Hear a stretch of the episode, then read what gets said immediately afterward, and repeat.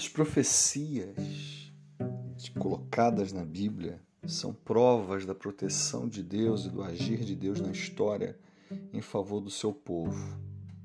Povo começando a partir dos judeus e se estendendo por todo aquele que crê em Cristo e confessa Ele como Senhor e Salvador de sua vida.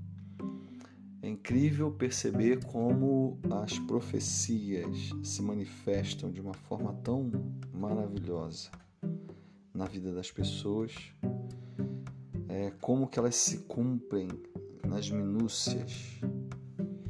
É, Ezequias capítulo 34, ah, aliás, depois de um grande discurso profético em que o profeta fala sobre Israel, fala sobre é, Egito, fala sobre Moabe, fala sobre é, Babilônia, vai falando sobre todos os povos e vai colocando uma série de questões e a gente vê hoje, séculos depois, toda essa profecia se cumprindo. Mas quando você chega ali em Ezequiel 34, a partir do 29, imagina que Israel estava é, tinha sido levada para a Babilônia, uma grande potência. E o Senhor de repente fala, e fala que eles tinham que ter se entregar, entregue mesmo, que a Babilônia era castigo de Deus para a vida deles, porque eles estavam fazendo coisas mais demais, entre essas coisas, estavam matando seus filhos em adoração a Moloque, é, entre outros outros deuses que eles estavam adorando além do Senhor, e eram cultos pagãos, cultos que envolviam morte, cultos que envolviam sangue, é, cultos que envolviam sensualidade. Então o negócio estava feio ali pro lado de, de Israel. E por conta disso, a Babilônia vem e, e, com autorização de Deus e com incentivo de Deus, inclusive, é, o Senhor chama, inclusive Nabucodonosor, pelo nome, falando que, que ele tinha que fazer. E ele vai lá e ele invade, e ele toma a terra, e ele, os sobreviventes ele manda para a Babilônia, dispersa no meio dos, do, dos povos, fica só um remanescentezinho em Israel, e ele traz gente de outros lugares para trazer para Israel, enfim. E aí, é, o mesmo Deus que faz isso depois profetiza pela boca de Ezequiel, falando a partir do versículo 29. Então, Ezequiel 34, 29. Eu lhes darei uma terra famosa por suas colheitas, e elas serão mais. É, não serão mais vítimas da fome na terra, nem carregarão a zombaria das nações. Então elas saberão que eu, Senhor, o seu Deus, estou com elas, que elas, a nação de Israel, são meu povo Palavra do soberano Senhor. Vocês, minhas ovelhas, ovelhas da minha pastagem, são meu povo e eu sou o seu Deus. Palavra do soberano Senhor. E séculos depois, a profecia, a gente vendo a profecia de Deus, é, a profecia de Deus sendo foi cumprida, inimaginável, né?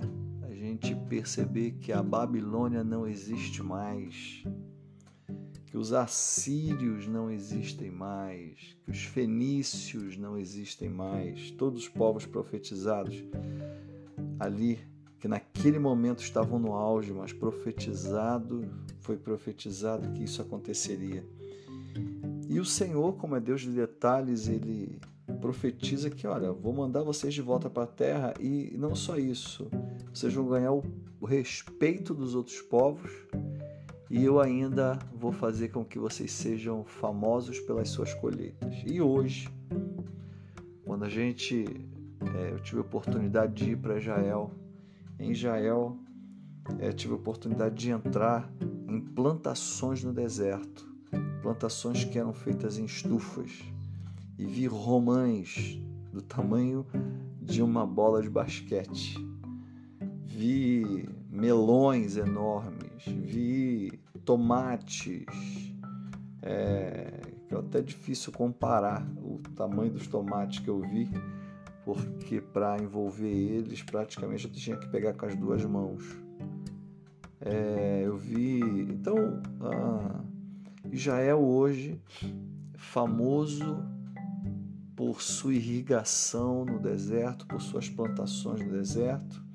As maiores empresas de fertilizantes do mundo utilizam é, tecnologia israelense que corrige o solo, é, que faz a, a, a, a, fertilização né, das terras, que faz a irrigação das terras com um sistema de gotejamento muito simples, fazendo com que Israel não importe alimentos, fazendo com que Israel, no meio do deserto, plante e seu povo seja abastecido e mais exportem alimentos.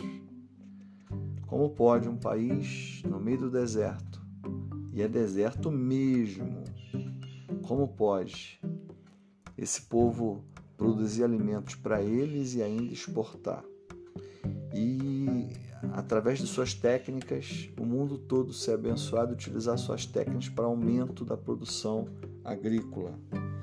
Agora, o que mais me, me, me deixa feliz aqui é que nessa profecia que fala das plantações, e eu aqui estou deixando ah, no grupo um link falando sobre as plantações do deserto de Israel, é, no grupo aí da igreja, é, é perceber que ah, o Senhor chama eles de minhas ovelhas, ovelhas da minha pastagem. São meu povo, eu sou seu Deus. E séculos depois dessa profecia, a gente tem lá em João capítulo 10, versículos 27, o Senhor Jesus, que é o Deus encarnado, nos chamando de ovelhas novamente dizendo que as ovelhas dele o ouvem. E essa é a grande diferença das ovelhas que são dele para as ovelhas que não são. As ovelhas, elas geralmente são marcadas assim como o gado, o dono vem com ferro em brasa e marca, e, e a marca das ovelhas de Cristo é que elas ouvem a voz de Cristo e seguem a voz do bom pastor. Então, a mesma maneira carinhosa que o Senhor tratou o povo de Israel lá atrás, quando eles estavam escravizados pela Babilônia, agora em Cristo, mesmo termo é aplicado a cada um de nós. E da mesma forma como foi profetizado que as colheitas, é, as colheitas é, do povo de Israel seriam famosas no mundo todo, e não só isso, a profecia fala aqui, ó, é, vocês não carregarão mais zombaria das nações, ou seja, todos vão respeitar, né? Iam respeitar Israel. E aí então todos saberão que ele é o Senhor por, pelo cuidado que ele tem com Israel. E de fato, todas essas nações desapareceram, mas Israel continua firme e forte.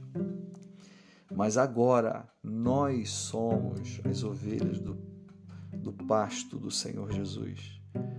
Nós somos aqueles que fomos tratados carinhosamente, utilizando a nós o termo de ovelhas. E assim como Israel foi conhecido pela grande colheita, nós também seríamos agora conhecidos por uma colheita, não uma colheita, é, uma colheita de, de vegetais, mas uma colheita de pessoas. Ah, o Senhor Jesus falou que Ele é a videira verdadeira. Todo galho que estando nele, todo ramo que estando nele, dá muito fruto, ou seja, produz muito. O Senhor Jesus, se referindo a nós, falou que alguns vão iam render um por 30, um por 50, um por 100. E o tempo todo você vê o Senhor falando e usando esse mesmo termo. E o desejo que ele tem, que o povo dele seja frutífero. Frutífero em testemunho, frutífero em obras, frutífero em é, em almas.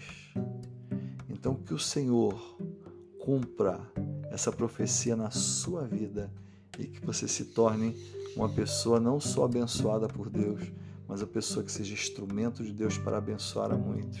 Em nome de Jesus.